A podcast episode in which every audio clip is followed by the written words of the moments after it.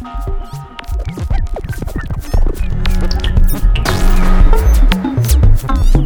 you.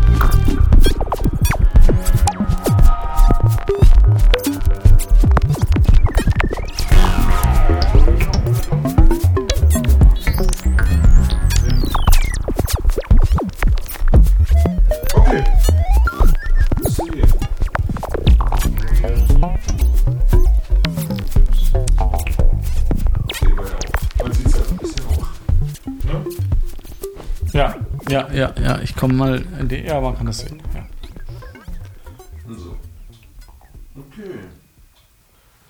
Und hast du jetzt ein festes Intro gemacht schon, was man da vorsetzt, was schon so fertig ist? Oder, Ja. oder nur ein Entwurf, den man dann noch jetzt weiter Ja, verarbeitet? Ja?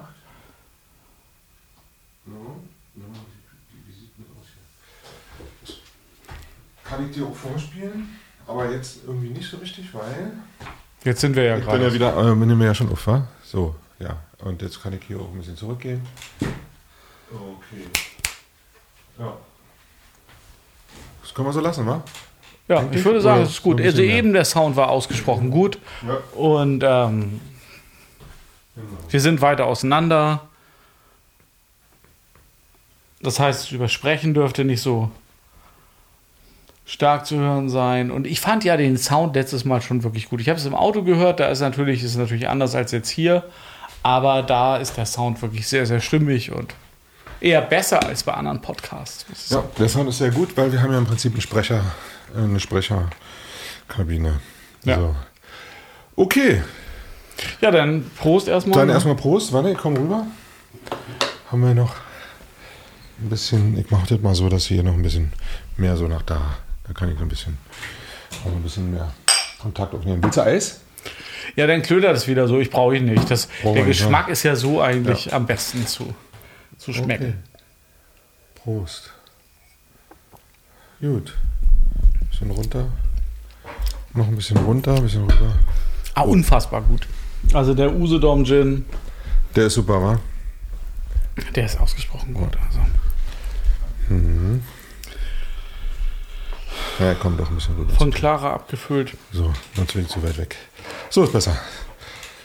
Gut, okay. Ähm, haben wir's.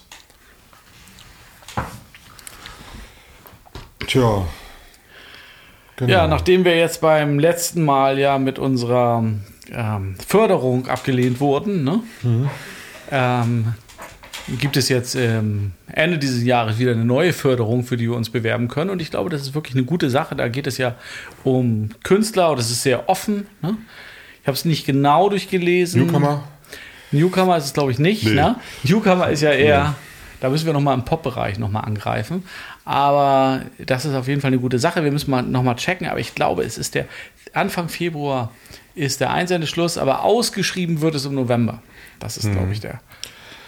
Aha, nicht im No also ich, der, genau, ich habe den mit November auch gelesen. November ist die äh, ja genau, die Ausschreibung, aber bis drei Monate, was soll man da so lange schreiben oder so? Weiß ich jetzt nicht. Ist ein bisschen hart. Ja, naja, ich glaube, oh, man muss da gar nicht sich drei Monate äh, daran schreiben, aber es geht einfach darum, um das wirklich offen zu halten für viele Leute. Ne? Wir müssen das nochmal kontrollieren, aber ich habe Ja. mir den, den Download von den, von den Bedingungen durchgelesen? und das war auf jeden Fall vom letzten Jahr. Ne, das ist also noch nicht jetzt ausgeschrieben, um sich bis November, sondern es wird im November dann au- neu ausgeschrieben, aktualisiert. Soll ich gleich und noch dann- mal nachgucken, sicher? Aber Nee, Du kannst ja auch nochmal nachgucken. Ja, wieso nicht? Das ist ja jetzt ja auch Thema. Da geht es ja um uns. Ne? ich- Es ja. geht ja in dem Podcast geht es um uns und bei der Ausschreibung geht es ja letzten Endes geht es ja eigentlich auch nur um uns. Ich habe das hier als Info abgespeichert. Äh, Arbeits- und Recherchestipendium für ernste Musik 2022. Siehst du, das ist vom letzten Jahr. Nee. Echt? Ja, weil das nächste ist ja für 23. Der war nicht mal der Umfang der war Recherche. Aha. Monate ab Juli. Die Auszahl. Mhm. Mhm.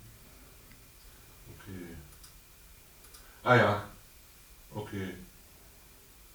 Kann sein. Na okay. So. Aber da fallen wir natürlich total runter. Ne? Es ist wirklich, es ist ja ernste Musik. Ich habe heute mit einer Schülerin darüber gesprochen, ähm, wo eigentlich die Grenzen liegen könnten jetzt zwischen ernster Musik und Unterhaltungsmusik. Und ähm, da ging das dann auch um Filmmusik. Ne? Und genau, haben wir dass auch halt schon mal. Filmmusik die symphonische Fortsetzung vielleicht der klassischen Musik ist, aber dass solche Leute, wie ich weiß jetzt nicht genau, wie die heißt, diese Schwedin oder Cellist- die, die- jetzt mit dem äh, Cello da bei dem Joker von, achso, der Joker war das, genau. ähm, mit dem Computer und dem Cello das verfremdet hat und das verarbeitet hat und wo wirklich nur die ganze Filmmusik mit diesem Cello gespielt wird, das ist ja schon eine Kunstform. Das ist Das ja ist auch klassische das Musik kann auf jeden im, Fall. Genau, Ist- das zählt ja. Also ist auch Pop, weil was heißt Pop eigentlich? Populär. genau. Ja. In dem Sinne ist ja Mozart Klarinettenkonzert auch populäre Musik. Es gibt diese Grenze nicht. Das ist, das kann man überhaupt nicht halten. Ähm, Mhm. Das geht nur für bestimmte Bereiche. Wenn du von oben rauf guckst, dann kann man das vielleicht Mhm. oberflächlich äh, kategorisieren, aber wenn du näher reinzoomst, schon nicht mehr. Ne? Und wieso habt ihr das besprochen da bei euch im Unterricht? Wie kam das dazu? Ähm, lass ich mal überlegen. Wir haben, glaube ich, Schönberg gehabt und dass sich die, die Klangvorstellung oder die Klanggewohnheit immer noch nicht angepasst hat. Dass Schönberg immer noch als neue Musik oder als ungewohnt, also das, was man eigentlich, man sagt, es ist wirklich was anderes, was Neues, dass man damit letzten Endes Musik meint, die schon über 100 Jahre alt ist.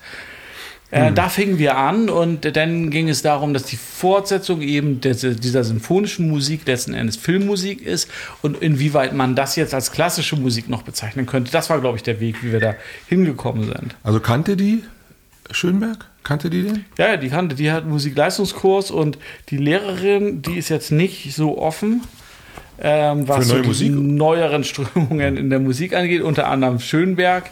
Und ja, die hat das, naja, also. Es ist halt komisch, wenn man sich überlegt, dass das letzten Endes schon über 100 Jahre alt ist und ähm, dass das immer noch als neu empfunden wird. Ja. Das passt ja eigentlich. Nee, also ich habe da ein bisschen andere Theorie auch noch, weil ich, äh, es ist, Schönberg ist ja auch ziemlich atonal. Ja, es geht, glaub, meinst, glaubst du wirklich, man muss es nur lang genug hören und dann findet man es schön? Oder so? Also Aber es ist ja noch der, der, der romantischen Musik äh, ver- äh, auf jeden Tradition Fall. verbunden. Aber es ist so rein vom, jetzt so, man, man hat keine Melodien, die man nachempfinden kann, Motive wie bei Wagner oder so. ja, aber schon doch, das Oder hast schöne- du schon noch na alles. klar, äh, es ist aber du, du hast die motivische Arbeit, das Thema hast du noch, die, die, ähm, die Durchführung, also die, die, die thematische Arbeit oder motivische Arbeit hast du bei Schönberg, hast du nur, du hast anderes Tonmaterial. Du hast nicht mehr halt Tonika, Subdominante, Dominante, genau. aber in allem anderen ist er im Grunde noch der Tradition verhaftet. Naja, also okay, es gibt ja auch so fernöstliche Musik, wo zum Beispiel, sagen wir mal, äh, irgendwelche Ragas oder solche Figuren gespielt werden, die uns eigentlich fremd sind. Und trotzdem aber hören wir uns das an, Weltmusik oder so, unter dem äh, Label Weltmusik, können wir uns das anhören. Und das irgendwie geil finden, also weil es irgendwie so dong, dann, dann entweder nur auf einem so einem Ton geht, selbst wenn Vierteltöne sind, oder auch so ähm, nordafrikanische Musik oder irgendwie, also so Tribal-Sachen, die dann entweder den Rhythmus, also irgendwie ist es uns nahe, also ist etwas nicht unbe zu Unbekanntes. Und ich kann mir vorstellen, diese äh, neue Musik, die atonal ist und arrhythmisch, die zwar bestimmten ähm, Strukturen folgt, die fest sind, aber die sind eben nicht so nachvollziehbar, weil sie nicht immer wiederkehren, wie so ein Vierteltakt oder so, oder einfach nur ein Vier-Takte-Schema, was ja sonst, zum Beispiel Stravinsky ist ja auch neue Musik, ganz neue, super neue Musik, ist ja nach Schönberg. Äh, Genau. Und, aber, aber traditionell in solchen Klangteppichen, es sind auch, auch nicht Tonika, Subdominante, sondern es sind also ganz komische Mediansprünge und weiß ich, solche Sachen, die dann aber irgendwie, oder Klang, irgend so ein Klang, die sich aus einem bekannten, traditionell bekannten irgendwie, wir finden uns da wieder. Oder und deswegen finden das auch alle schön. Diese atonale Musik, wenn wir die jetzt jeden Tag hören würden, würden wir die wahrscheinlich immer noch, wäre das immer noch, kann ich mir, ich weiß nicht, das ist nur so eine These jetzt. Aber glaubst du, es ist, liegt daran, dass es einfach nicht oft genug gespielt wird oder ist es in der atonalen Musik selbst begründet, dieses, also je, jeder Ton ist gleich und so?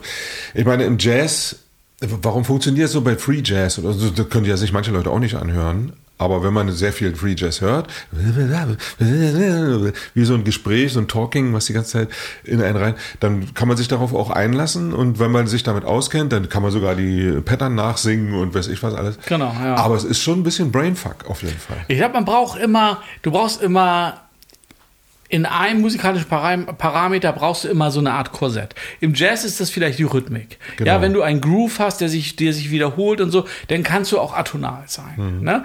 Ähm, wenn du auf der anderen Seite, wenn du eben ähm, sehr tonal komponierst, kannst du vielleicht rhythmisch sehr frei Mhm. sein. Ja, aber du brauchst irgendwie diesen Anker. So, und wenn du alles Genau, wegnimmst, Anker. dann ist es, glaube ich, schwierig. Ja. Zum Beispiel, was ich hier jetzt gerade heute wieder gemacht habe oder so, oder manchmal auch, wenn ich solchen Glitch, Glitch nenne ich das, herstelle mit dem Modularsystem, dann kann ich mich ja da total drauf einlassen. Also und das äh, so Ambient-Zeug, was aber völlig chaotisch eigentlich ist. Chaotisch und blieb's. Aber diese Sounds, die, die gehen, die greifen irgendwie so alle ineinander so ein, dass es so ein Teppich wird aus, aus, aus Glitch, also wie so der Sternhimmel. Ne? Wenn ich den Sternhimmel gucke nachts, äh, okay, ich kenne natürlich dann die, die bekannten Sternbilder. So, oh, da ist er ja wieder, der große Wagen, den alle sehen sofort. Oder Cassiopeia. Ja, aber, aber wenn ich einfach nur so die Milchstraße, wenn die erscheint im Sommer äh, an der Ostsee oder so, ist, so, ist die so prominent. Man kann also, und das ist eigentlich nur so ein Staub, der so körnert und dieses Körnige, das ist halt auch in diesem Granularmusik, in der Granularmusik auch. Und das glitscht, verändert sich die ganze Zeit, aber es ist geil, finde ich. Also das finden auch viele geil. Also wenn man ich poste dann mal sowas auf Instagram und so, das finden die Leute auch gut. Aber so ein Schönberg-Stück, was ganz streng mathematisch oder auch, äh, ich habe ja so, ich habe ja ähm, zum Examen, Staatsexamen habe ich ja ein ganz hochmodernes Stück gespielt, ähm, äh, Paulin, nee, nee, Messiaen, nee, nee, Paulin war das, Paulin. Ähm, und das waren so, das waren ja auch Motive, die auch wiedergekehrt sind, aber die waren einfach zu schwierig. Die Intervalle da drin waren zu schwierig. Äh, Da war nicht mal wieder so ein bisschen Erholung, mal eine Terz oder eine Quinte oder eine Sechste. Das ging immer weiter. Das ging immer. Und dann, Ja. Eigentlich so wie, Jazz. Ja, ja, also richtig. ja. Aber ganz weit gestreut, also über einen großen Tonumfang. Und ähm, das finden viele, können damit nichts anfangen. Ja, gut, das ist auch wirklich schwierig. und dann kommt eine Harmonie, so ein Akkord vom Klavier, so eigentlich nur ein Cluster, wo ganz viele äh, Töne drin sind. Hm. Und da kann das Ohr sich an nichts mehr halten. Es gibt keine er Orientierung, genau. Genau, genau. Ja, und vielleicht gibt es, ein, ein Kumpel von mir, hat mal ein sehr guter Freund von mir damals, hat mir mal gesagt, der auch immer auf der Suche war nach neuen Sachen und auch wie man Sachen neu machen kann und so. Der hat mir mal gesagt, äh, dass er, seine These war, dass eigentlich nur 20 Prozent extrem neu sein sollen und 80 Prozent müssen immer noch die alte Hörgewohnheit bedienen.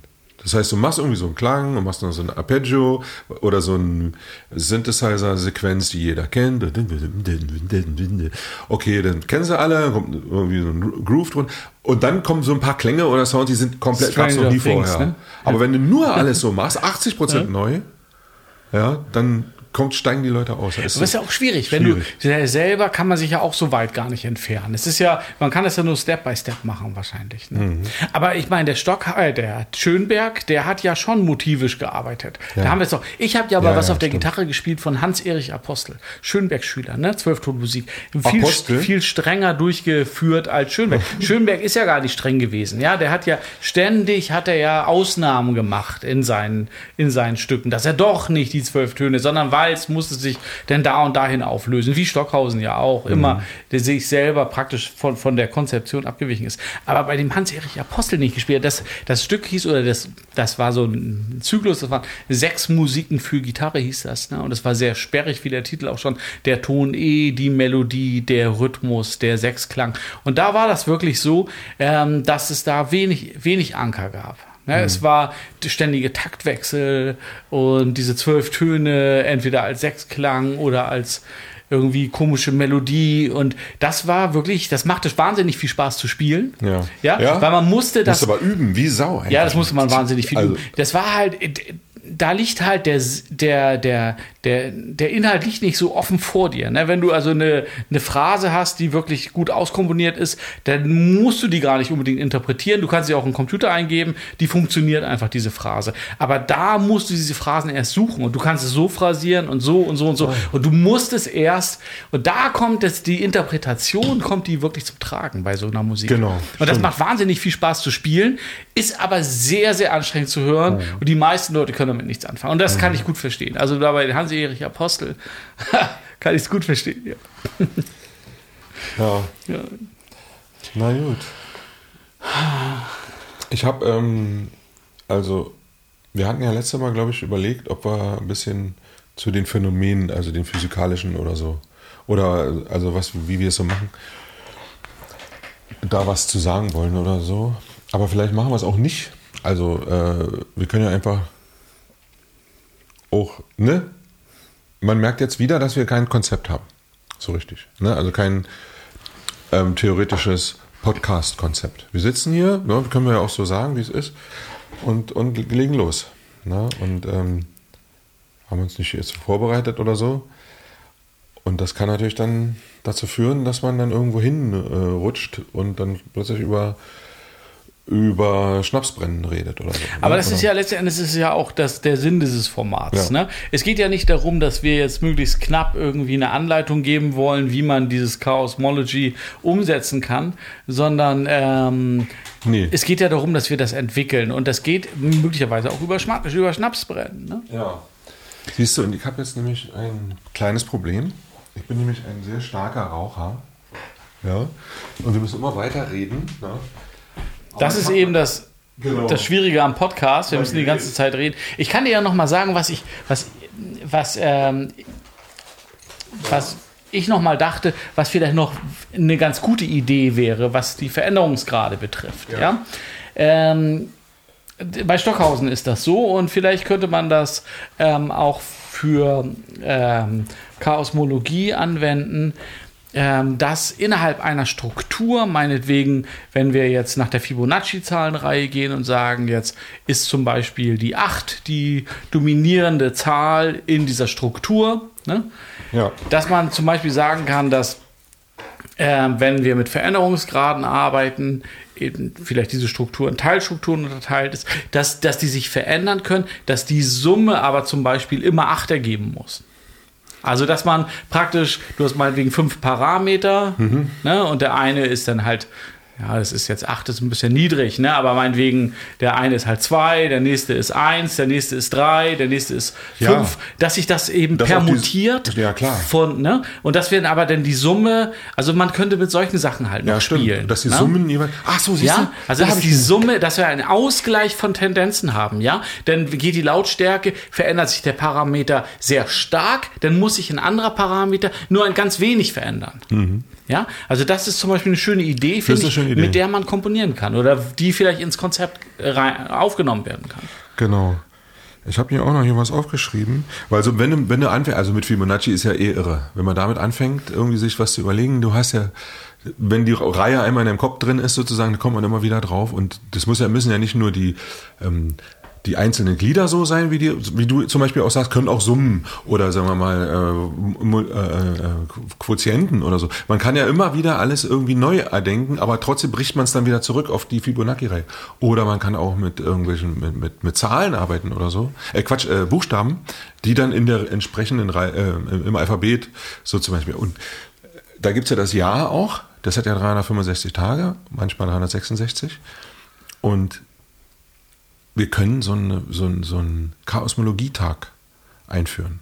Oder mehrere Chaosmologietage wo wir dann diese sozusagen entweder irgendwas Besonderes veröffentlichen oder was feiern. Ne? Das wäre zum Beispiel 4 plus 1 Jahreskosmologie Days plus. Ich, plus, ich habe mir das vor, ist schon ein paar Wochen her, da gibt es auch so Hidden, Hidden Last Day und so. Also der erste erste zum Beispiel. Ist schon Beispiel geil. Weil der erste, erste. Der erste, erste, weil es sind die ersten beiden, die Aber ist der, der 13. Erste 8. und der erste. Zum Beispiel, ja, der 13.8. wäre zum Beispiel sowas. Ja. Oder der 11.2. Weil der erste, erste ist ja 1-1. Ne? Ah ja, 11.2. ist 1-1-2. Eigentlich, ja. Oder der 12.3. ist 1-2-3. Oder der 23.5. ist 2-3-5. Und dann war ja der 35.8., den gibt es natürlich nicht. Das wäre dann im Prinzip der 4.9. Das ist dann der 4.9. Sehr, sehr schön. Ist aber trotzdem, wer es, war man den 4.9., wenn man den rechnet einfach nur als, wer ist ja der Man könnte auch 35.8. Uhrzeiten darauf- davon Und ableiten. Uhrzeiten und so weiter. Und du kommst total auf, man fängt an, völlig rumzuspinnen, sozusagen mit diesen, und dann haben wir halt fünf ähm, Chaosmologie-Tage, an denen wir irgendein Ereignis machen können und so weiter. Jetzt rutscht der nächste, ist jetzt im Prinzip, der vierte, neunte war gerade, Ey, ist er nicht heute? Nee, gerade so. Ne? Der Last Hidden Day. Stimmt, der vierte, neunte und dann ja gut, der zweite, elfte, ne? Wobei Ja. es müsste eigentlich doch. Der, der 55.11. oder so. Der zweite, Dann sich's elfte, ja das wäre der späteste, ne? Im Jahr. Der zweite, elfte, ja. Ja, genau. Erster, erster, zweiter, erster. Ja gut, im Januar sind einige, ne? Mhm. Im Fe na, wo, wobei, erster, erster und zweiter, erster eigentlich. Mhm. Ey, ich krieg das nicht mehr aus hier. Und dann, lass mich überlegen, der dritte, zweite, der fünfte, dritte, der achte, fünfte, ähm, der dreizehnte, achte, Genau. der fünfte, achte, man kann sich auch umdrehen. Der fünfte, achte, der achte, fünfte. Also man Der- kann ganz viele Chaosmologie der zweite, dritte, ja. Und die kriegen jeder einen anderen, die heißen dann VG1. Veränderungsgrad 1 heißen die dann. Oder was auch immer. Wir können ja. Ja, man könnte denen ja auch wieder was zuordnen. Darum geht es eigentlich. Ne? Und Genau. da, das ist, glaube ich, auch das Besondere, wenn jetzt, wenn wir zum Beispiel ähm, hier Leute dazu ermutigen wollen, auch eine Chaosmologie zu komponieren, dass sie letzten Endes ja ihrer Fantasie freien Lauf lassen Mhm. und dass sie den, diesen, diesen Dingen, diesen Daten, diesen Zahlen, dieser Reihe, den Veränderungsgraden eigene Ideen zuordnen. Mhm. Weil darum geht es ja. Ja, und du kannst ja etwas nur ähm, verändern nach diesem System, wenn du vorher irgendwie was zugeordnet hast. Genau.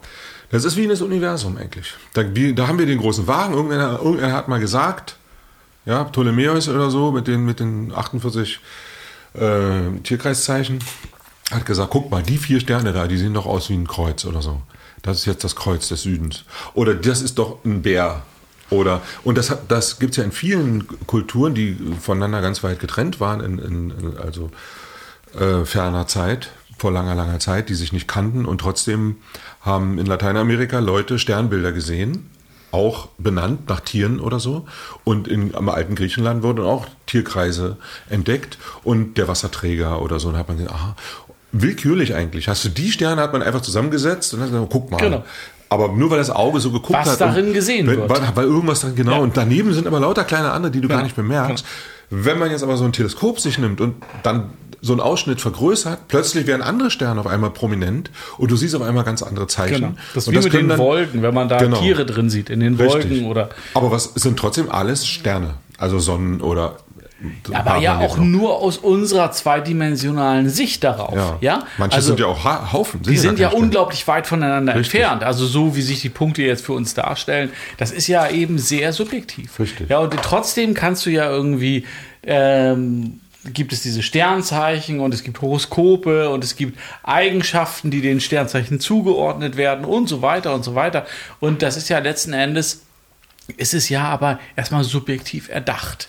Mhm. Ne? Und dann gibt es vielleicht trotzdem irgendwelche Sachen, die, die man darauf zurückführen kann. Und so ist es ja eben in der äh, Chaosmologie Genau. auch. Genau. In der Musik grundsätzlich. Und also auditiv muss es dann so sein, wie es auch visuell ist, wenn, wenn man jetzt der Sternenhimmel sich über einem ausbreitet. Da kann man einfach nicht mehr wegschauen. Du guckst da rein und man verliert sich drin. Und so, so muss das Werk dann auch sein. Wenn, wenn man das hört, kann man nicht mehr, man muss da gar nicht mehr sagen, oh, ich habe jetzt hier ein Motiv erkannt oder ein Leitmotiv wiedererkannt, weil es immer wieder erscheint oder so. Aber ich, ich lasse mich drin fallen und kann nicht mehr weghören. So. Und, und nach 55 Minuten oder, oder auch 89 ist einfach vorbei und man wundert sich, ach so, es hätte ewig so weiter, wie das Universum ewig weitergeht. Und, und dann oh, kommt ab und zu mal eine Sternschnuppe rüber oder so. Aber ähm, ja, es ist eigentlich wie so eine riesige Stern, so die Sternkuppel, diese über einem, so eine riesige Fermate sozusagen. Das Universum ist ja Genau. auch eine Fermate. Fermate ist ja sehr schön jetzt auch verbildlicht, also die Grafik von der Fermate. Mhm. Genau. So als, Dieser Bogen genau. und der Punkt. So wie früher ja auch ähm, das, das, äh, das Weltbild war, dass man sich eben vorgestellt hat, dass es so eine Kuppel über der Erde ist, wie eine Fermate. Ne? Der Kosmos. Genau. Aber da vielleicht noch mal zu der, zu der Dauer ne, oder die Länge des Werks, da ist ja, da kann man ja auch auf Stockhausen zurückgreifen, der ja damals von der Momentform gesprochen hat. Na, also dass es im Grunde ähm, egal ist, wie lange du so ein Werk aufführst, sondern dass in jedem Moment letzten Endes die ganzen Verhältnisse anzutreffen sind. Und es egal ist, ob du dem eben kurz zuhörst oder lang, also dass es eine Musik ist, die im Grunde schon immer existiert hat und immer weiterlaufen wird und dass wir im Grunde mit unserer Arbeit nur einen Teilbereich daraus rausholen, der natürlich aufführungstechnisch bedingt begrenzt ist mit Genau. Anfang und Ende, der aber grundsätzlich sich immer weiter fortsetzen kann. Genau. Im Grunde ist sie ja schon da. Die Musik ist eigentlich schon da. Die ist da schon. Also diese Kosmologie, ähm, Sinfonie oder was auch wie auch immer man das Stück nennt dann am Ende, ist schon da. Das spielt schon die ganze Zeit.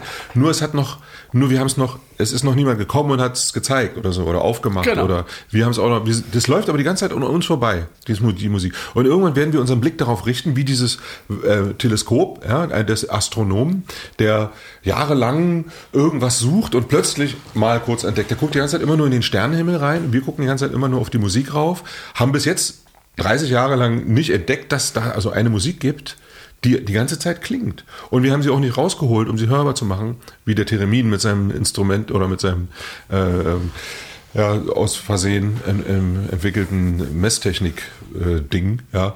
Ah, warte mal, da ist doch was, ich höre da was. Und dann hat er es plötzlich rausgeholt. und Da war es, es war aber vorher schon da. Die ganze Zeit ist das da. Genau. Das, die Musik die ganzen ist auch schon da. elektronischen äh, Musikinstrumente, deine ganzen Module, die schwingen alle die ganze Zeit. Genau. Und Du wären die nur- Module machst nicht, die das machen, es trotzdem da sein. Genau, das Ne? ist die ganze Zeit. Du machst es nur an oder lauter oder leiser. Genau. Aber auf der anderen Seite kann man es ja so auch nicht sagen. Ich meine, die, die ganze Musik, die ganze Kunst äh, leitet sich ja letzten Endes auch aus der Fibonacci-Zahl, aus dem goldenen Schnitt, aus dem, aus dem ästhetischen Empfinden ab. Wir haben ja die ganzen musikalischen Intervalle, viele entsprechend kommen ja aus dieser Fibonacci-Zahl rein. Die Quinte 2 zu 3. Ich weiß nicht, denn gibt Stimmt, es, glaube ich, die, die, Die. Oktave 1 zu 2. Richtig. Ja? Dann haben wir auch noch 5 zu 8.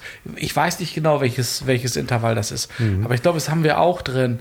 Ähm, 3 zu 5 gibt es, glaube ich, die Mhm. sechste. Also es ist, ähm, Stimmt. Das Pythagoreische sozusagen, dieser Monochord, genau, der hat ihn dann in, in Verhältnisse geteilt. genau. Das war einfach nur eine Seite, das Monochord. Du weißt das sicher und so, aber für, man kann es ja für alle mal sagen, Monochord. Die Obertonreihe von auf Genau. Pythagoras geht es Pythagoras, zurück, ja. Eine schwingende Seite, an zwei Seiten fest, äh, an zwei Stellen genau festgelegt, hat genau eine bestimmte Länge und dazwischen ein dreieckiger Keil und der Keil ist verschiebbar und der hat ihn genau nach ähm, im Prinzip äh, Verhältnissen. Er hat gesagt, also ich mache jetzt die linke Seite ein Drittel der Seite die rechte Seite zwei Drittel. Dann hat er also diesen Keil so verschoben, dass er genau nach einem Drittel sozusagen die Seite getrennt hat. So wie du es auf der Gitarre machst, wenn du den Finger drauf legst, ne, dann teilst du die Seite und nur der obere Teil kommt zum Schwingen. Und diese zwei Verhältnisse, der, der untere Teil schwingt als schnell, weil er nur ein Drittel ist, der obere schwingt ein bisschen langsamer. Und das war genau ein Intervall. Ich glaube, es war dann eben eine Sechste oder so. Ein Drittel zu zwei Drittel oder vielleicht sogar eine äh, Quinte. Ja. Und so sind ja die ganzen Intervalle entstanden. Und Pythagoras hat alles aufgeschrieben. Einfach nur der Mathematiker, der die Musik genauer betrachtet hat. Was, weil die Saiten gab es schon, Saiteninstrumente, Klong, die konnte man schon anzupfen und man hat einen Ton gehört. Und der hat das mathematisch sich mal genau angeguckt. Und diese Module sind auch nichts anderes als im Prinzip Sinnesorgane. Sinnesorgane von Ingenieuren. Also ein Ingenieur hat was gebaut, also ne, um den Sinuston hörbar zu machen oder um den überhaupt falten zu können und so weiter. Aber der Sinuston ist da und der wird auch äh, sozusagen immer, im- immer die ganze Zeit äh, durch die Teilchen, die da drin sind, also die Tonteilchen oder die Tonwellen oder was auch immer, ähm, äh, schwingt die ganze. Nur wir gucken uns den an und plötzlich hören wir ihn, weil wir uns den rausgepickt haben und jetzt machen wir. Und so ist es mit der Chaosmologie auch. Mit Genau. dem, mit dem Elektrizität ist ja ein, ein Naturphänomen, sozusagen. Richtig. Ja? Der Pythagoras hat ja die Obertonreihe daraus begründet, daraus abgeleitet. Und das ist, diese geht letztendlich darauf zurück, also die ganzzahlige Teilung der Seite. Und das sind ja genau die Stellen bei der Gitarre, wo du Fagiolet-Töne erzeugen Mhm. kannst. Na, also 1 zu 2, 1 zu 3, 1 zu 4 und so weiter. Genau. Ne? Super das ist dann halt irgendwann beschränkt, weil, das, weil die. Seite nicht lang genug ist. Mhm. Ähm, deswegen hört man meistens bei 1 zu 3 schon auf. beziehungsweise 1 zu 4. 1 zu 4 ist der fünfte Bund, der Fajolet. Aber ähm, grundsätzlich, wenn du eben eine längere Seite hast, dass die eben noch besser schwingen kann, könnte man eben das auch noch fortsetzen. Mhm. Und dann daraus ergibt sich die Obertonreihe und aus der Obertonreihe ist unser ähm, Tonsystem abgeleitet mit den Halbtönen. Ja, deswegen sind die Halbtöne schon irgendwie auch naturgegeben. Genau. Und deswegen kann sein, dass auch, auch sowas wie zum Beispiel drei Klänge oder genau. vier Klänge, Harmonien uns natürlich vorkommen. Und wenn man die bricht, willkürlich, dass man deshalb wieder bei Schönberg oder so, kommen wir wieder zurück, oder Albernberg oder äh, Stockhausen oder so, also wenn man jetzt äh, sich entfernt ne, von dem natürlich klingenden du brichst das auf und du machst etwas, was eben eine Schwebung erzeugt oder wie auch immer, dass man dann sich unwohl fühlt oder so. Oder dann irgendwie, weil es irgendwie nicht mehr in diesem, in diesem, mhm. ja. Aber würde man das ganz viel machen, ganz viele davon malen, ganz viele Cluster malen, dann wäre da drin auch wieder ein hörbares, schönes Motiv, ne? so wie bei der genau. Milchstraße. Ganz viele genau. Sterne ist nicht mehr nur noch Chaos und Unordnung, sondern da ist auf einmal wieder so eine Struktur drin, die ich irgendwie wahrnehmen kann. Es hat ja auch genau. damit zu tun, wie man sich in etwas reinhört. Wenn du zum Beispiel in dein, an deinem Modularsystem äh, so ein chaotisches Toncluster-System aufbaust, dann nimmst du ja bestimmte Sachen stärker wahr, andere denkst du ein bisschen weg und dann entsteht daraus für dich irgendwie ein Groove oder eine bestimmte Tonfolge, in die, in die du dich reinhörst. Und wenn man das kompositorisch macht und die Leute mitnimmt, dann kann man sie auch durch eine ganz chaotische Tonwelt führen mhm. und man kann trotzdem eben mit Motiven, mit bestimmten Verhältnissen, mit Grooves, mit Sounds arbeiten, genau. ähm, die eben ein gutes, ein positives Hörerlebnis auch ungeübt oder unvor, ja, na, man muss schon eine gewisse Offenheit sollte man vielleicht schon mitbringen, aber ja. Hm.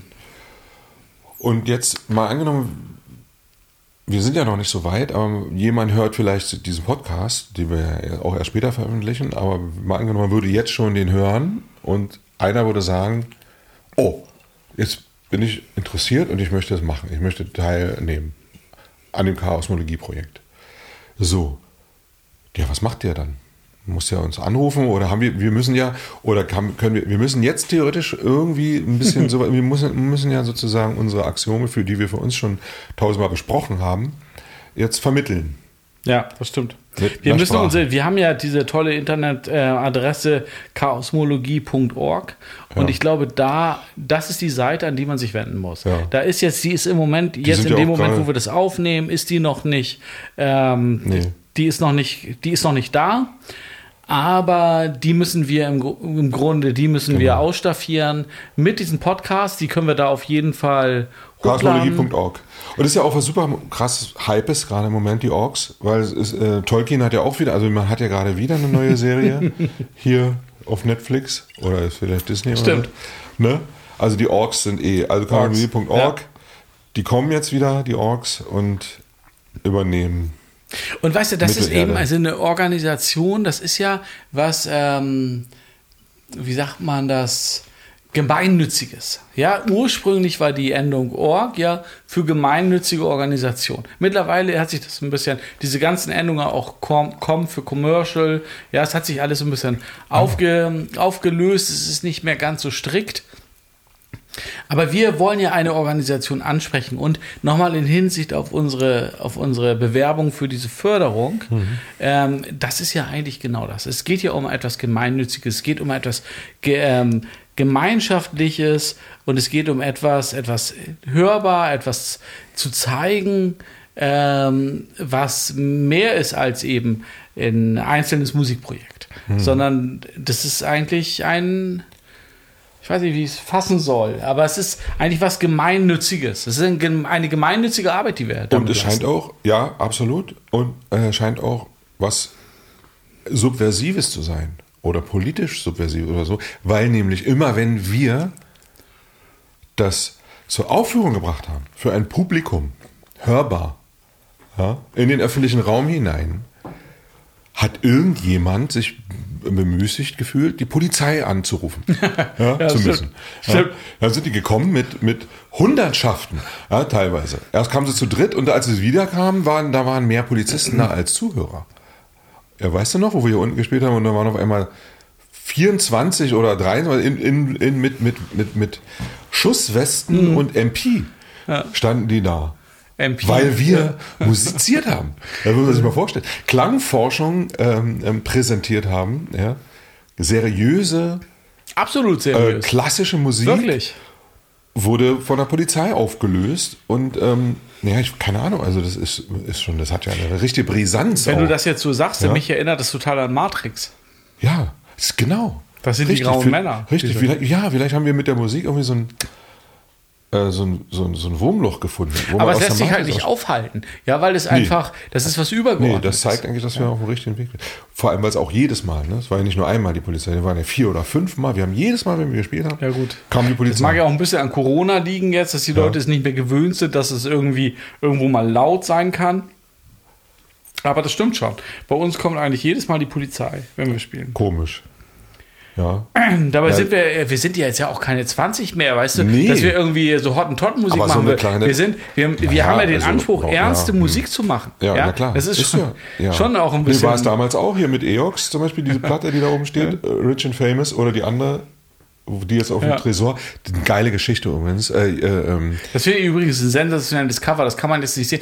Apropos, wir müssen vielleicht kla- kurz nochmal eine Klammer jetzt setzen. Ja. Wir brauchen natürlich auch für unseren Podcast, wir brauchen eine, eine, eine Insta-Kanal und Instagram. ja, und wir müssen zum Beispiel dieses Cover, das kann man jetzt natürlich nicht sehen, äh, aber das, das müssen wir jetzt eigentlich posten. Also Ja. wir müssen das so, genau. eigentlich auf Chaosmologie. Ja, Ah, und genau. wir müssen diese Sachen zum Beispiel auch, wenn wir ein Intro machen oder so, das müssen wir da posten, damit die Leute, die uns hören, die Möglichkeit haben.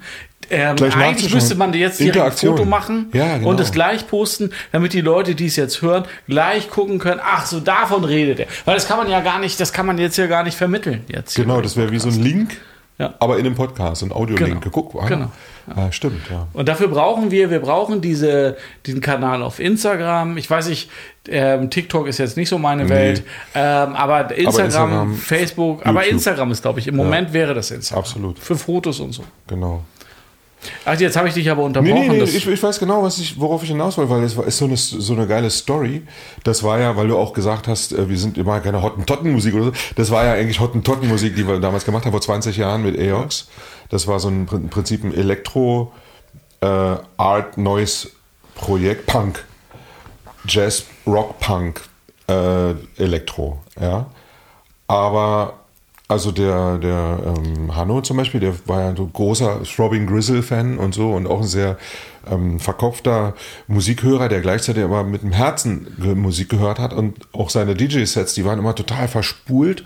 Man konnte sich immer so, das war alles so super schräges Zeug, aber es ist total ähm, harmonisch zum Hören. Also man konnte sich da so reinfallen lassen. Und ich habe ja aus meiner klassischen ähm, und noch vorher Metal mit irgendwelchen Metal-Techno-Probierereien und sowas alles, sind wir im Prinzip dann bei diesem Projekt gelandet, was im Techno-Club spät nachts super gut funktioniert hat als Live-Act. Ja, es war aber trotzdem super eigentlich avantgardistisches, dadaistisches Klangforschungszeug und mit auch, wir haben uns so Sachen überlegt, Ja, so absolut. aufgenommen, genau, und auch daraus irgendwelche Sounds gemacht und Loops gebastelt, die dann irgendwie crazy zusammenhören mussten. Das ging da schon los. Das war vor 20 Jahren, als, wir eben noch, als ich eben noch jung war. Und äh, die Ostgut-Leute, die das jetzt nochmal ähm, veröffentlicht haben, da haben wir ja einen Soundtrack gemacht zu einem Film, so im Prinzip zu einem Hardcore äh, äh, krassen Por Pornofilm, ja. Und äh, die, das ist die geile Story, die jetzt die Platte rausgebracht haben, 20 Jahre nachdem wir die Musik gemacht haben. Das war, Der historische Blick. Genau, weil ein so ein, ein, so ein ähm, Ost von, der, von, dem, von dem Plattenlabel, so ein A&R-Artist und Repertoire-Manager, der saß dann bei einer jüdisch-orthodoxen Hochzeit eines Pärchens und die haben äh, bei dieser Hochzeit, oder war es der Polterabend, haben sie den Film geguckt. Haben also auf einer jüdisch-orthodoxen, haben so einen Pornofilm sich angeguckt und haben dann die Musik ja, abgefeiert. Das, hä, ist ja, das ist ja krasse Musik. Das ist ja, was gibt's ja gar nicht, aus 20 Jahre her. Und haben gesagt, okay, daraus, da hat er sich hintergenommen, was ist das für Musik? Und hat dann die Leute kontaktiert, die sozusagen die Musik gemacht haben für den Film. Und so kam das, dass wir dann noch, noch mal 20 Jahre später dann jetzt auf einem sozusagen richtigen internationalen Label nochmal. Wir hatten damals zwar auch ein paar größere Label wie Tresor oder Scandinavia, wo wir was gemacht haben, aber auf Ostgut äh, O-Ton sozusagen, äh, äh, atonal, ist natürlich schon so eine kleine, nochmal wie so eine Ehrung im Nachhinein. Aber dass das im Prinzip auf so einer aus so einer Klangforschung, Craziness, Punkrock, ohne drüber nachgedacht und dann äh, auf einer Hochzeit, also den Pornofilm, so finde ich schon eine krasse Story. Aber das ist ja, das ist ja das Abgefahrene, dass eben die Punkbewegung in ja. den 80er Jahren, die ja systemkritisch und dagegen war, dass die heutzutage häufig äh, so dieses, dieses bürgerliche abbildet. Also die Leute, die damals Punk gemacht haben, ja. sind, sind heute die, die bürgerlichen Leute. Und ja diese, diese Kultur des Punks ist heute in der Mitte der Gesellschaft angekommen. Genau. Ja, und die un, un, unsere Vorstellung von Kultur und Bildungsbürgertum wäre ohne, ohne die, die Punkbewegung eine andere heutzutage. Stimmt. Stimmt. Aber es gibt ja immer noch den Gedanken, also den, der dieser Gedanke Punk, ist, der befindet ja. sich jetzt aber woanders. Der genau, ist jetzt nicht in der Punkmusik. In der Punkmusik ja. ist kein Punk mehr, ja. das ist klar. Aber der Punk, den gibt es immer noch. Der ist halt in was völlig anderem. aber es ist nicht mehr ist, die Punkmusik von damals. Nee, es ist nur noch die historische, genau, der genau. historische genau. Blick darauf. Und das ist klar, ja, das ist auch klar, dass die Leute, die damals zu Punkrock-Konzerten abgegangen sind, dass die jetzt auch hier irgendwo eine, eine Wohnung besitzen oder vielleicht sogar, waren ja sogar ganz oft Leute, die Punk gehört haben, waren ja Leute teilweise, die sind ja äh, aus einem intellektuellen Elternhaus gekommen oder sind selber dann Intellektuelle geworden und so. Die haben sich ja damit, so ein bisschen auch abgrenzen wollen von dem normalen Proll, der Pop Dieter Bohlen hört, ja, oder so. Genau. Oder einfach nur in, in eine Disco tanzt. Deswegen ja. war der Punk häufig auch sehr gebildet. Genau, ja? eben, das wollte ich das damit war sagen. Gegen seinen eigenen Willen. Ja, genau. das war ein Freund genau. von mir, der genau. war ja, der ist ja ganz abgefahren, der war, war kein, ficken, kein aber, Punk in dem, in dem Sinne. Aber intellektuell aber Der ja. war, war eben der Sohn von, von äh, Professoren und Präsidenten der Universität und der hat sich immer versucht, da irgendwie rauszuwinden, aber der hatte eine so kulturelle Bildung, die war einfach nicht mehr wegzudenken. Ja, ja und dadurch ähm, hat das natürlich auch immer automatisch eine besondere Tiefe bekommen. Da konnte er noch so Punk sein oder noch so dagegen sein. Es ja. war immer irgendwie ähm, kulturell unglaublich tiefgreifend, mhm. traditionell, anknüpfend und irgendwie besonders. Mhm. Und die elektronische Musik, die elektronische Tanzmusik, in den 90er Jahren im Prinzip nach, der, nach dem Mauerfall, wo dann alles so plötzlich Anarchie war und so und viele Sachen aufge vielleicht sogar versucht wurden, neu zu denken äh, und die sich da Bahnen sozusagen geschlagen hat. Diese Musik war der Nachfolger von, von, von Punk eigentlich. Da, die ganzen Punker haben sich da, jedenfalls in dem harten Acid-Zeug, ja, da, war, da konnten sich alle treffen. Es war ein riesiger Schmelztiegel von Leuten ähm, vom Dorf, ja, oder Leuten, die, die einfach weg wollten aus ihrem Mief, oder Intellektuellen, oder früheren Punkern, die dann in den Neues, Neues und äh, Krach-Bereich und dann sind sie einfach zu unfassbar schnellen Gabba-Beats auf die Tanzfläche und haben dann auch noch äh, nackig und oder Goa-Partys, also es gab ja da auch wieder verschiedene Strömungen, die mehr, die einer mehr so den Pop bedient oder das Harmonische und das Melodiöse, die anderen mehr so den Krach den man aus dem Metal kennt. Aber da, das war im Prinzip der, die, äh, sozusagen die natürliche Nachfolge des Punks, des, des Rocks, so die elektronische Tanzmusik.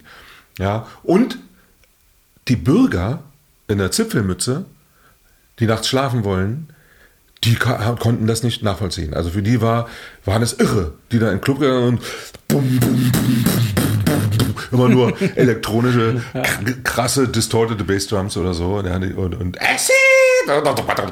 hochgepitchte Stimme. Aus alles wurde verwurstet. Die totale im Prinzip Befreiung aus der Musik auch wieder. Absolut. Aber drauf geschissen, ne? ohne dass man sich da gesagt hat, das muss genauso. Das ist dann aber auch wieder gekommen. Dann gab es wieder so Strömung, wo die dann gesagt oh, das ist aber jetzt ähm, kein reiner Gabba oder kein Acid mehr oder so. Das kam dann auch wieder. Ne? Es ist dann immer so, dann trennt sich das eine Klar. und dann sind die einen, werden dann so Je nachdem, wie dicht man reinzoomt. Ne? Genau. Aber da kommt natürlich auch eben noch der, Berlin kommt eine besondere Rolle dazu. Absolut. Ja, das ist äh, Berlin wurde in erst anderen Städten oder, 90ern, also ja. ist das nochmal wieder anders. Aber so wie das hier, das war der Schmelztiegel für diese ja. Musik. Und diese elektronische Musik äh, die hatte ja ganz neue Gesetzmäßigkeiten. Das war ja was ganz Neues. Also, dass du wirklich ein, ein Stück über, was weiß ich, eine Stunde laufen lassen konntest, wo sich nur minimal etwas ändert, wo man sich mal hier reinhört, wo man sich da, da reinhört und dann gibt es eine Filterbewegung und dann, das ist ja, das war ja vorher nicht. Die, die Dramaturgie der Musik wurde damit ja total auf den Kopf gestellt. Genau. Und, und zusammengenommen mit diesem besonderen Spirit, der jetzt hier in Berlin war in den 90er Jahren, nur damit konnte das dann letzten Endes so groß werden. Möglicherweise. Genau. Vielleicht hätte es anders auch geschafft. Aber, aber das war ja hier, deswegen ist ja in den 90er Jahren letzten Endes Berlin die Welthauptstadt gewesen. Zumindest musikalisch. Genau. Und ich war mittendrin. Das kann man auch sagen. Also ich war da, ich bin mit dieser Bewegung auch groß geworden, sozusagen, mit in, musikalisch groß geworden. Ich musste mir anfangs wirklich die, die, die Universität aus dem Kopf tanzen und aus dem Kopf Bassdrummen.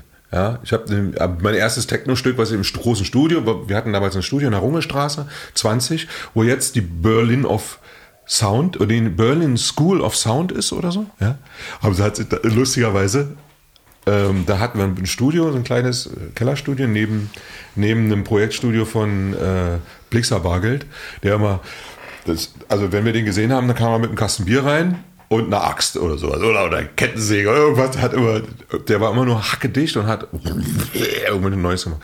Und ich habe in dem Studio meine ersten Techno-Tracks selber versucht, noch poppig und da musste ich mir diese Takte-Chemie, äh, Schemata, äh, Takte-Schemata, ja, vier Takte, acht Takte, äh, dann passiert was, dann nach acht Takten kommt dann was dazu und so.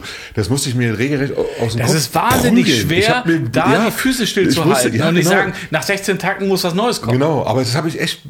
Ja. Ich habe dann irgendwann hab ich einfach gesagt, komm, lass das mal. Und ich habe Kopfhörer, und habe gesagt, also ich lasse jetzt einfach nur die Bassdrum laufen, die ganze Zeit, die Four on the Floor, nur eine Bassdrum äh, und mach gar nichts. Und erst, wenn ich denke, es sollte jetzt so sein, also die globale Fermata sozusagen über der Bassdrum, jetzt mache ich mal eine Snare dazu.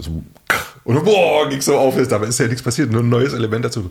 Und im Nachhinein waren das eben keine 8 oder 16 oder 32 Takte, sondern es war dann irgendwann, wann man es gefühlt hat. So. Und das musste ich mir aber richtig erarbeiten, sozusagen. Ja, das ist schwer. Diese klassische Ausbildung. Das hast du in der Popmusik ja auch. Du hast diese Dramaturgie, dass es irgendwie symmetrisch aufgebaut ist und dass es nach 8, 16, 32, 64 Takten sich verändert. Ähm, und das hast du eben, in dieser Musik ist es aufgehoben. Ne? Aber was mir jetzt nochmal einfällt, wir haben da also eine Musik, eine Techno-Musik, die ähm, nicht symphonisch ist, die von vielen nicht als schön empfunden wird ähm, und die aber so eine starke Strahlkraft hat, dass sie im Grunde die ganze Welt verändert hat, zumindest in den 90er Jahren. Äh, muss man doch eigentlich von ernster Musik sprechen. ja. Das ist ja, ich meine, das unterhält, aber das ist ja eigentlich die Musik dieser Zeit. Die ist stärker als jede symphonische Dichtung aus dieser Zeit oder jedes komische Tonkunstprojekt. Auf jeden Fall ernsthafte Musik. Also ernst im Sinne von ähm, schön ernst. Ja, also aber erstmal unabhängig davon, von dem Anspruch des Machers, sondern einfach von der, Prost, von der, von dem Ergebnis, von dem, von Mhm. dem Output. Das ist ja eine Musik, die die ganze Welt beeinflusst hat. ja, die sich historisch auch eingeschrieben hat. Total. Genau, das An ist- dieser genau, Musik genau. kommst du äh, rückblickend Nee. nicht mehr vorbei. Wenn du irgendeine starke Musik in den, in den ähm, 1990er Jahren beschreiben möchtest, dann ist es diese Techno-Musik und zwar hier in Berlin. Absolut. Und das ist wirklich sehr ernsthaft. Und Absolut. da wird genau. man Genau wie der Jazz, äh, sagen wir mal, in New Orleans oder so. Oder Genau. äh, genau, oder der 50er Jahre Jazz, der Cool Jazz und so. Wenn das eine eigene Sache geworden ist in den 60ern, Bebop, äh, dann ist auch die Techno-Musik, die in Berlin, auch regional, ne, regional an einer Stelle ähm, oder vielleicht an zwei Stellen, in Detroit noch und äh, Chicago Haus und Berlin, vielleicht noch Frankfurt oder so. Das Genau. waren so die Keimzellen Genau. weltweit der äh, Frankfurt, derselben Leute, die sich da getroffen haben und die kannten sich auch alle über die Grenzen hinweg, haben ein Label aufgemacht und so und auch so wie früher die Punk-Label, ein paar tausend Stück oder ein paar hundert Stück einfach nur rausgeballert. Und dann die DJ-Stores, die dazugehörten, haben eine eigene Infrastruktur geschaffen, wo der DJ, der ist der äh, sozusagen der Plattenverkäufer ähm, in seinem kleinen Plattenladen, den DJs gesagt haben, pass mal auf, ich habe hier eine ganz heiße Scheibe für dich, pass mal auf, die, musst du, die kommt hier aus Chicago, da kommt von, weißt du noch hier, Joey Beltram und so. Und dann sind so richtige Mega-Hits entstanden, die gleichzeitig wieder auch Referenz geworden sind. So wie in der klassischen Musik auch, wenn plötzlich irgendwie eine neue Strömung oder sagen wir mal eine ernsthafte Geschichte entstanden ist bei Johann Sebastian Bach oder so, da wurde gesagt, oder Schütz, werden immer so Referenzen genannt. Und da gibt es in der Technomusik auch, da werden so bestimmte Leute als Referenzen für ein bestimmtes Ding, eine bestimmte Strömung in der elektronischen Tanzmusik. Das ist auf jeden Fall ernste Musik, ganz klar. Genau. Und wie auch der Rap davor, zehn ja, Jahre davor. Genau, wie, genau. Ja. wie der Hip-Hop, der super das, politisch war. Hip-Hop letzten Endes genau. ist, ist, ist das dominierende, die dominierende Musik dieser Zeit gewesen. Und danach kam eben Techno. Und jetzt, wenn man sich heutzutage die Popmusik ansieht, dann ist sie natürlich sowohl durch das eine als auch durch das andere stark beeinflusst. Durch den Rap das, und ja. durch die ganze Technik. Genau. Durch das ganze Technoide. Richtig. Also, also und nicht nur die Popmusik, auch die klassische Musik oder ja. die Klangkunst. Was ein bisschen, vielleicht ist das, weil ich irgendwie äh, auch alt werde und alle alten Leute immer dann so immer sagen, oh, früher war es besser und so. Aber was mir ein bisschen fehlt in der Popmusik, in der aktuellen Popmusik, ist so, ist irgendein ähm, greifbarer, äh, sagen wir mal, Content. Also oder irgendwie so ein greifbarer auch philosophischer oder politischer Aspekt, irgendwas. Das muss ja auch in der Disco-Musik, sagen wir mal, in den 70er Jahren war ja auch kein politischer Kontext. Da wollte man tanzen und sich befreien und Gloria Gaynor und sowas, alles ja klar. Aber aber, aber jetzt ist er so die totale Nabelschau eines einzelnen kleinen Menschen, der dann so ein bisschen, halalala, ist komplett belanglos, komplett belanglos, mhm. selbst wenn es super geil produziert ist und schöne Klangteppiche, weil man das ja alles weiß und kann und so, dann kann man sich bedienen aus den ganzen Genres.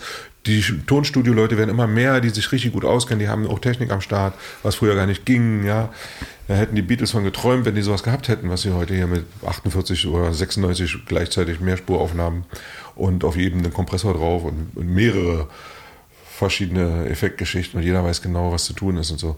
Hätten die von geträumt. Aber was bei rauskommt, sind irgendwelche Liedchen, ja, die völlig nichtssagend und, genau. und nicht mal, damit kann man sich nicht das identifizieren. Stimmt. Also ich habe, wo man als Bewegung sich dahinter stellen würde und sagen, ja, das ist jetzt so, das könnte mein, meine Identität bestimmen oder so, weißt du, wie zum Beispiel New Order oder so, da konnte man noch sagen, das ist eine bestimmte, ich weiß nicht, vielleicht liegt es auch da, aber ich, ich kenne mich aus, ne? Ich habe ja auch Kinder so in dem Alter, die solche Musik hören und auch, keine Ahnung, also ich bin ja nicht jetzt, sag ich mal, verschlossen Ganz im Gegenteil. Von Billie Eilish über. Ich wollte gerade sagen, Nas das ist. Und also auch amerikanischen Rap, der jetzt wieder stattfindet und so. Ja, keine Ahnung. Also bis hin zu äh, Ich und Er. Oder die Antwort, die ich total geil finde übrigens, aus Südafrika. Aber ähm, ja, das ist eigentlich, eigentlich so super schnelllebiger Facebook-Scheiß. ich, ich habe im Moment gerade so ein bisschen den Eindruck, dass es halt da wieder, da können wir im Grunde auf die Veränderungsgrade zurückkommen. Mhm. Dass es vielleicht so ein Ausgleich von Tendenzen ist. Wir haben eine totale Konzentration auf dieses Technik. Technische. Die Produzenten sind eigentlich die Künstler. Das sind die Leute, die wirklich Ahnung haben, die ähm, belanglose Lieder wirklich so machen, dass man sie gerne hört, dass man sie sich hundertmal hintereinander anhören kann, ähm, dass sie unglaublich gut aufgenommen sind und ähm, aber die, das reicht eben nicht. Nee, genau. Das aber das, nicht. Die, die Songstruktur ist halt in vielen Fällen total dünn gerade. Mhm. Aber ich glaube, wir sind an einem Zenitpunkt mittlerweile angekommen, dass sich das irgendwann jetzt demnächst wieder verändern wird. Ja. Na, vielleicht ist, einfach, ist die Welt einfach nicht mehr politisch genug. Oder Aber so. sie wird ja gerade wieder wird politischer. Total, ja, also möglicherweise, wie ja. gesagt, vielleicht verändert sich das gerade. Genau. Ich habe das Gefühl, dass da viel also, passiert also, eigentlich. Ja, es hat also für mich manchmal so den, äh, den Anschein, als wäre die politische, das politische auch nur ein Label oder so. Als würde ich mich politisch sozusagen, so Engagement oder so, äh, würde dazu dienen, mir selber irgendwie ein, äh, einen, einen Mantel anzuziehen, der schön glänzen soll, in irgendeine Richtung, was auch immer, oder mich abzugrenzen gegenüber anderen oder Individualität zu. Aber es hat dahinter steckt keine ernst gemeinte, was wirklich, so wie jetzt ja auch Politiker ständig abdanken. So, die machen mal kurz was und dann sind sie wieder weg und so, ah, nein. Also es, so, so ist es auch mit den, mit den Pop- äh, ja, genau. Popfiguren. Ja, ja, genau. Genau. Ja. Oder wenn man sich im Studio zum Beispiel trifft, so eine Band, wenn die nach drei Stücken nicht gleich Erfolg haben und so, dann sind sie voneinander angepasst und dann lösen sie sich auch wieder auf. Aber da muss man, so- glaube ich, unterscheiden. Ne? Also die Musik, die uns jetzt im Fernsehen präsentiert wird, die ist natürlich sehr glatt, sehr, das sind immer die gleichen Leute, die man da sieht. Aber jetzt unter der Oberfläche gärt es vielleicht. Ne? Aber die Musik ist immer ein Abbild der Gesellschaft, des gesellschaftlichen Ja, Zustands. Ja, und im Moment leben wir in einer sehr oberflächlichen Zeit, beziehungsweise ist, ich habe das Gefühl, dass sich das sich jetzt gerade verändert, dass, dass es vielleicht irgendwie anders wird. Aber die Musik, die uns präsentiert wird von den von Spotify, von den von den Plattenfirmen, Ja, Oberfläche und auch eitel. Extrem unfassbar eitel. Es, also unfassbar. und unglaublich kommerziell. ja. ja, das sowieso. Das Es war es auch schon immer, aber Man würde ja denken, dass du durch diese Demokratisierung der Produktionsmittel, also dass man jetzt, dass jeder eigentlich die Möglichkeit hat, wenn man sich da nur genug reinfuchst, äh, wirklich eine sensationelle Aufnahme machen kann von seinem Popsong. Dafür hören wir immer das Gleiche im Radio. Das ist schon Nee, erstaunlich. und ich glaube auch, dass diese Auf, ähm, diese Verbreiterung in die Masse, die, diese massive Inflation an Möglichkeiten, um ein gutes Stück zu machen, dass das eher dazu geführt hat, dass die Menschen, die, also das würde nicht zu einer höheren Qualität an, an äh, Output oder an Musik oder so oder an Kunst, sondern eher, ich habe so das Gefühl, die meisten heute wollen ein Produkt für sich definieren, das am Ende ihnen Geld reinspielt. Irgendwie Geld reinspult. Also, ja, wie so ein, wie so ein Start-up. Der Musiker ist sein eigenes Start-up-Unternehmen. Ja, Geld war Ja. noch nie so wichtig wie heute. Genau. Ich mache was und ich muss schnell wachsen und so weiter Ja. und ich brauche Follower und so weiter, denn ich habe ein Geschäftsmodell dahinter sofort. Es geht gar nicht um darum, dass ich eine geile Musik mache. Ja, es gibt stimmt. Leute, die Das stimmt. machen, aber die kennen wir hier nicht. Das ist der Grund dafür, dass es so oberflächlich ist. Genau. Ja. Wie auch Stimmt. bei allen anderen, wie auch in den Clubs und so. Wenn du in den Club reingehst, ist es total beliebig, in welchen Club du da gehst. Da geht's eigentlich nur, da ist eigentlich nur eine Gastronomie, wo Getränke verkauft werden. Eigentlich bei fast allen Sachen. Preisen. Wenn, wenn sich jemand ein Produkt überlegt, dann überlegt er sich nicht das Produkt, was möglichst äh, sinnvoll ist, sondern er benutzt, er überlegt sich ein Produkt, was er möglichst gut vermarkten kann. Ja. Ist auch beliebig und belanglos, welches Produkt eigentlich. Vollkommen wurscht. Es geht nur darum, wie man möglichst schnell viel Geld machen kann damit. Ja. Und das ist ein, das läuft gerade schief. Ja, das kann in der Kunst nicht funktionieren. Das kann nicht, funktioniert einfach nicht. Das äh, haut nicht zu. äh, Bringt mich jetzt gerade dazu, ich habe heute gelesen, dass dieses, dieser Antrag ähm, von dem bedingungslosen Grundeinkommen abgelehnt wurde. In Berlin wurde jetzt drei Monate wurde versucht, Unterschriften zu sammeln, ja, dafür für dieses bedingungslose Grundeinkommen. genug und es waren nicht genug Unterschriften Ach, da. Und das verstehe ich gar nicht. Weil das ist eigentlich genau das Thema. Wenn wir, Das- wenn, ja, wie kann das sein? Wie kann es sein, dass man in Berlin Nee. nicht 100 170.000 Müsste doch jeder dafür Unterschriften sein. hätte man, Genau. glaube ich. Wir haben 122.000. Wie kann es sein, dass man in so einer Stadt wie Berlin nicht 170.000 Unterschriften? Das ist eine schlechte Organisation. Absolut. Leider. Weil es ist, das ist eigentlich ähm, ein möglicher Weg zur Befreiung davon. Ja. Dass man mal etwas machen kann, was nicht, nicht kommerziell ausgerichtet Aber ich ist. kann, ist wirklich schlechte Kampagne. Kann ich dir sagen. Also bei mir ist es zum Beispiel gar nicht richtig angekommen. Ich weiß nicht, ich wüsste Ich habe es gestern, vorgestern unterschrieben. habe. Einen Tag vor. Ich habe, glaube ich, nichts unterschrieben. Also kam bei mir auch wirklich nicht an. So, ich hab, jetzt, wo du es sagst, ist es so, ah, stimmt, gab's ja. Aber zum Beispiel diese äh, Deutsche Wohnen enteignen Kampagne, zum Beispiel, die in Berlin ja jeder kennt, die hat ja gefühlt jeder unterschrieben. Also jeder, die Ja, haben es ja auch geschafft. Die haben ja das Quorum irgendwie mit doppelt so viel Stimmen, die man brauchte oder so. Also richtig, die haben sofort gleich gezeichnet im Prinzip, ja. Und dieses mit dem Grundeinkommen, das kam, die haben eine schlechte Marketing. Die haben schlecht gemacht, ja. Das wurde schlecht, ja, genau. Kann man ihnen jetzt auch keinen Vorwurf machen. Man könnte ja sagen, wie Die haben bestimmt alles gegeben. alleine- ja. 122.000 Leute muss man auch erstmal erreichen. Oh. Aber da waren einfach offensichtlich nicht die richtigen Leute da am, am Start. Wie zum Beispiel, lass den Flughafen in Tegel auf. Ja. Oder da gab es ja auch. Es ist, das ist kaum vorstellbar, dass man in Berlin nicht 170.000 Unterschriften zusammenkriegen könnte. Krass. Da muss man jetzt nochmal neu starten. Aber wir machen unsere eigene Petition, Genau. würde ich sagen. Und zwar ähm, Musik. Laute Musik in der Stadt. Also öffentlich. Das müssen wir machen. Wir müssen das weiterverfolgen, diesen Gedanken, den wir schon mal hatten.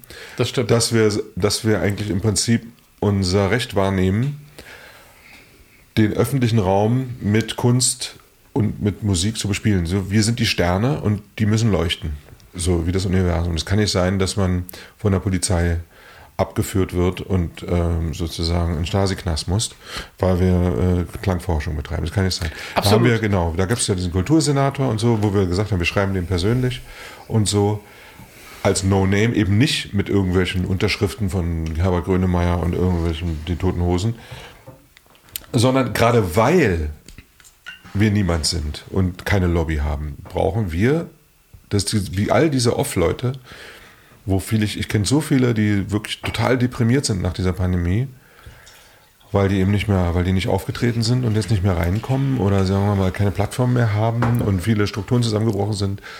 Und für die spricht auch niemand. Ja, es gibt zwar so brave, schöne Worte und Kampagnen und so, die funktionieren aber nicht. Wenn es aber im Ende, Endeffekt so ist, dass es keine geschützten Räume gibt für Musik auf der Straße zum Beispiel, so wie ähm, Bestandsschutz, ja, Milieuschutz oder sowas, das muss im Gesetz verankert werden. Im Gesetz- Milieuschutz ist ja im- Gesetz verankert und das ist Aber ja nicht eigentlich genau der Punkt. Musik. Wir in Kreuzberg, wir sind hier mitten im Herzen von Kreuzberg und wenn Kreuzberg für irgendwas steht, dann ist es für eine Subkultur, Sub, Subkultur und für Kunst und für, für Streetlife.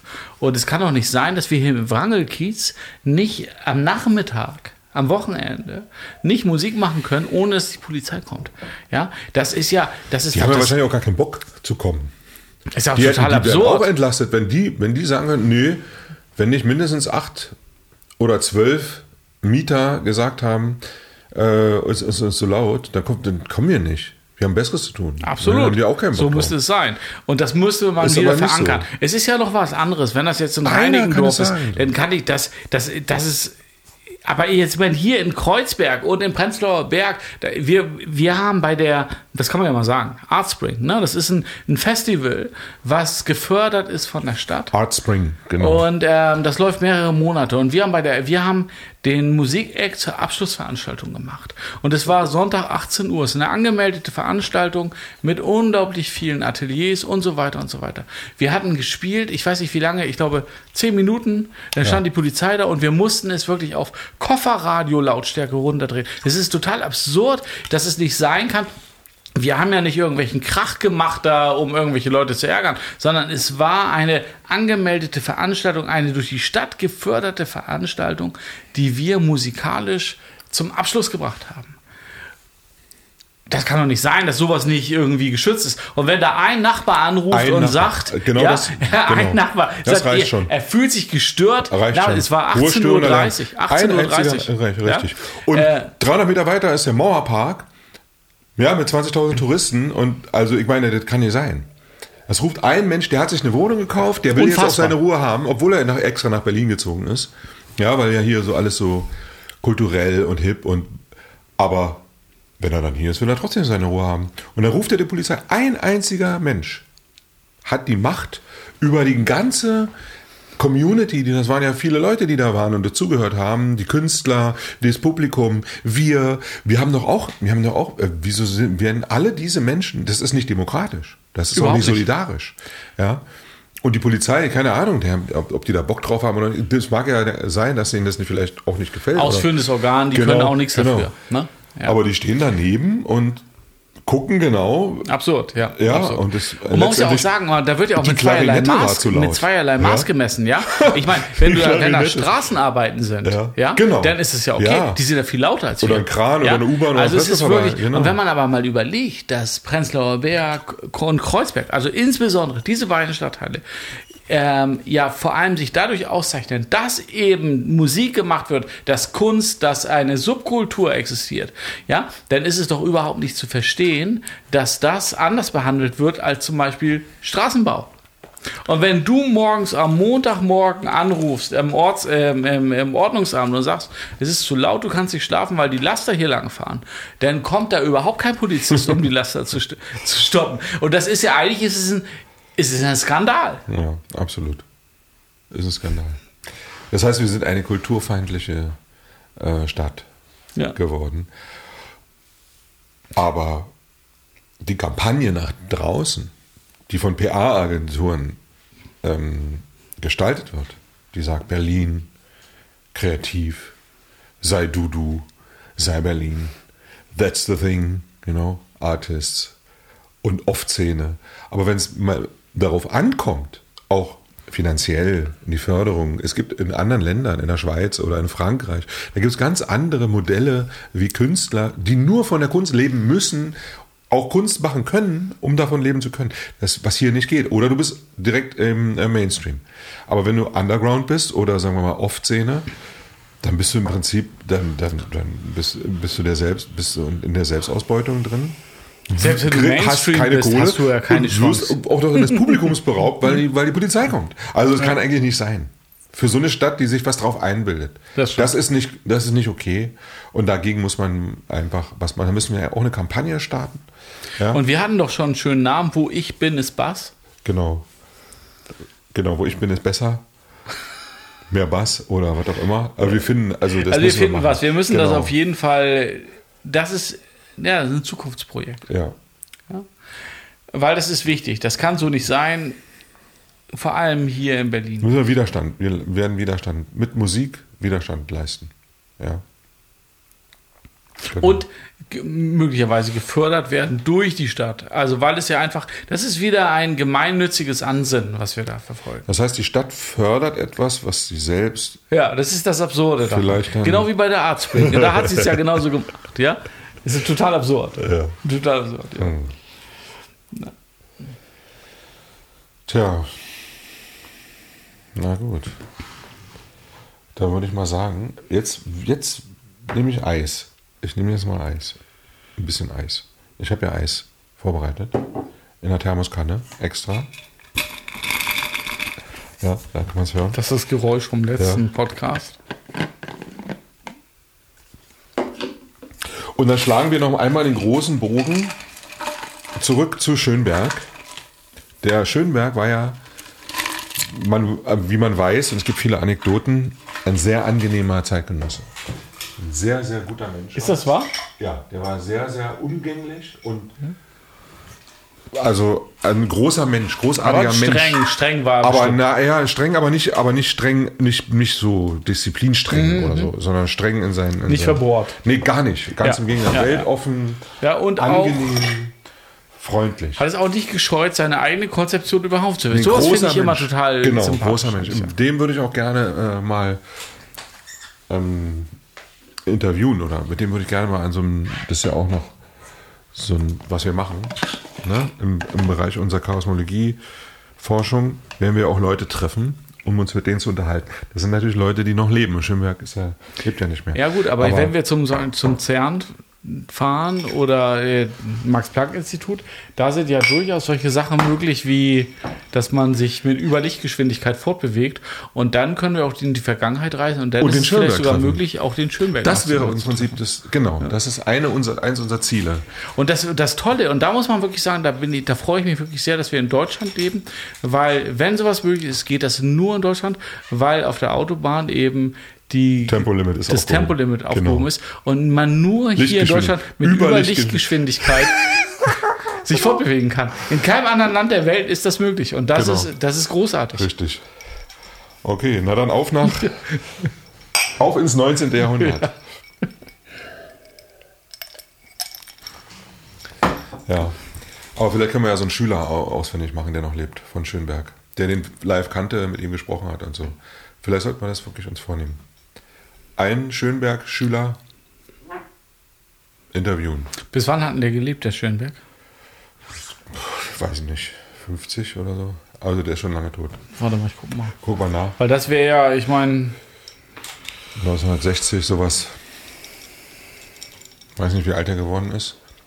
Aber wenn er einen Schüler hatte, einen jungen Schüler, vielleicht in den, der vielleicht, naja, denn selbst der Schüler müsste dann jetzt schon weit ja über, gut, das. ja, so 100-Jähriger. Weiß nicht, ob wir da ohne Zeitreisen wirklich auskommen. Schönberg, Arnold. Sonst müssen wir einfach sein ähm, Namensvetter, ähm, den Schwarzenegger. Hirnold, Hirnold Schwarzenegger. Wer A sagt, muss auch Hirnold Schwarzenegger sagen. 51. Da, da geht noch was. Siehst du. Also, das heißt, einer ist ja gestorben. Das heißt, wenn er Da Vorlesung noch noch, gehalten hat, irgendwie vielleicht noch, der wurde ja dann auch verfolgt und so. Also war ja auch alles ähm, ähm, sozusagen entartet. Entartete Kunst. Die scheiß Nazis, die haben alles zerstört, alles kaputt gemacht. Unfassbar, Jede ja. Strömung, die irgendwie, also wirklich, das war so eine dunkle Zeit. Für, für die Kunst, für die Menschen sowieso, für die ganze Menschheit. Schade. Aber sagen wir mal, der hat bis 30 noch vielleicht oder bis im, in den 20er Jahren noch Er referiert ja in, und Schüler gehabt. in den USA gelebt. Dann, Und wenn da ein am Ende. 20-Jähriger, naja, dann müsste jetzt auch schon 100. Also ein Schönberg-Schüler wäre jetzt auch schon 100 Jahre alt. Ja gut, aber vielleicht einen 80-Jährigen könnten wir vielleicht schon noch treffen. Ja, müssen wir suchen. Wir suchen ganz Obwohl, weil lass mich mal überlegen. Nee, es, ist Äh, schon, nee, nee, der es wird 100. schon eng. 100. Es ja. wird schon eng. Mein Ja. Opa hatte den, ja, ja, das wird eng. Mein Opa wäre jetzt, wäre jetzt ähm, 119 Jahre alt. Mein Opa. Mein Vater wäre jetzt 105. Das ist krass. Mhm. Siehst du? Mensch, Movie. Wir sind richtig alte Leute. ja. Und, und der Krieg ist auch schon richtig lang vorbei. Man kann jetzt nicht mehr, mehr sagen, ach, wisst du nur damals beim Führer oder was sie gesagt haben, beim Kaiser noch und dann Wilhelm, Wilhelm. Das kann man gar nicht mehr sagen, weil das ist jetzt so lange her. Wir Das haben ist so total lange absurd. Frieden Meine hier. ganzen Schüler, die haben die Europa? Wende gar nicht mehr mitgekriegt. Das ist schon ewig her. Ja, es gibt ja Leute, die sind jetzt Leute, also richtig, mit Leute meine ich Menschen, mit denen man reden kann. Ja. Also Leute, die sind erst in diesem Jahrtausend geboren. Das finde ich total 2001 absurd. oder so. Seit meine Kinder Die jetzt geboren nicht, total 90er sind. absurde Geburtsjahre. Ja. 2017, hallo? Ähm. total absurd. Ja, Seit trotzdem 2000, müssen als Newcomer, da war 2017, dass man sich erst ab 2017 äh, sei- maximal seit fünf Jahren mit, mit der Vermarktung seiner Musik beschäftigt. 2017, was, was ist denn das für ein Geburtsjahr? Das geht ja gar nicht. Nee. Aber so ist es mittlerweile. Ja. Und das Geburtsjahr der Chaosmologie, der neuen, 2.0, Chaosmologie, 2 Chaosmologie gibt es ja schon immer, gibt es ja schon seit 4000 Jahren oder so. Ja. Seit es die Kosmologie gibt. Seit es die Leute gibt, die die Sterne... 21 und ja, aber 2.1 ist ja auch ist aus der 21 ist das. Geburtsjahr der neuen Kos Kosmologie. Oder auch, genau, und wir haben ja auch den äh, Und die. Quersumme ist 3 und 3 ist auch wieder in der Reihe drin. ist, die, ist das vierte Glied der Fibonacci, ja. Die drei. 1, 1, 2, 3. Siehst du? Von daher nicht ohne Grund. Richtig. So sieht's aus. Denken wir mal nach 21. 20 hätten wir es Quersumme nicht entdecken können. 21 wurde Ja. Kosmologie So ist es. 2.0 ins Leben gerufen. Ja, ja genau. Was wir noch lernen müssen für so einen Podcast, wir müssen ihn richtig beginnen und wir müssen ihn auch beenden. Ne? Und jetzt, Das jetzt, wir ja jetzt fadet machen. das so aus. Wir Das machen, kann man einfach, wir machen einfach noch einen hinten dran. Aber jetzt. es ist Wir ja gerade schön, auch dass wir einfach auch, Richtig. ja, wir können es einfach stehen lassen. Aber wir können jetzt ja mal so eine, ich weiß nicht, brauchen wir so eine Floskel? Nö, Brauchen wir nicht. brauchen wir nicht. Wir, wir können ja eine so eine Anmoderation einfach im Nachhinein so aufnehmen, die schneide ich dann vorne mit dran. Hm? Ja. Wir machen jetzt einfach mal drei Anmoderationen. Ja, Und danach machen wir drei Abmoderationen. das ist eine gute Idee. Und dann quatschen wir einfach weiter und nehmen weiter eine Stunde Ja, auf. Das ist eine gute Idee. Aha,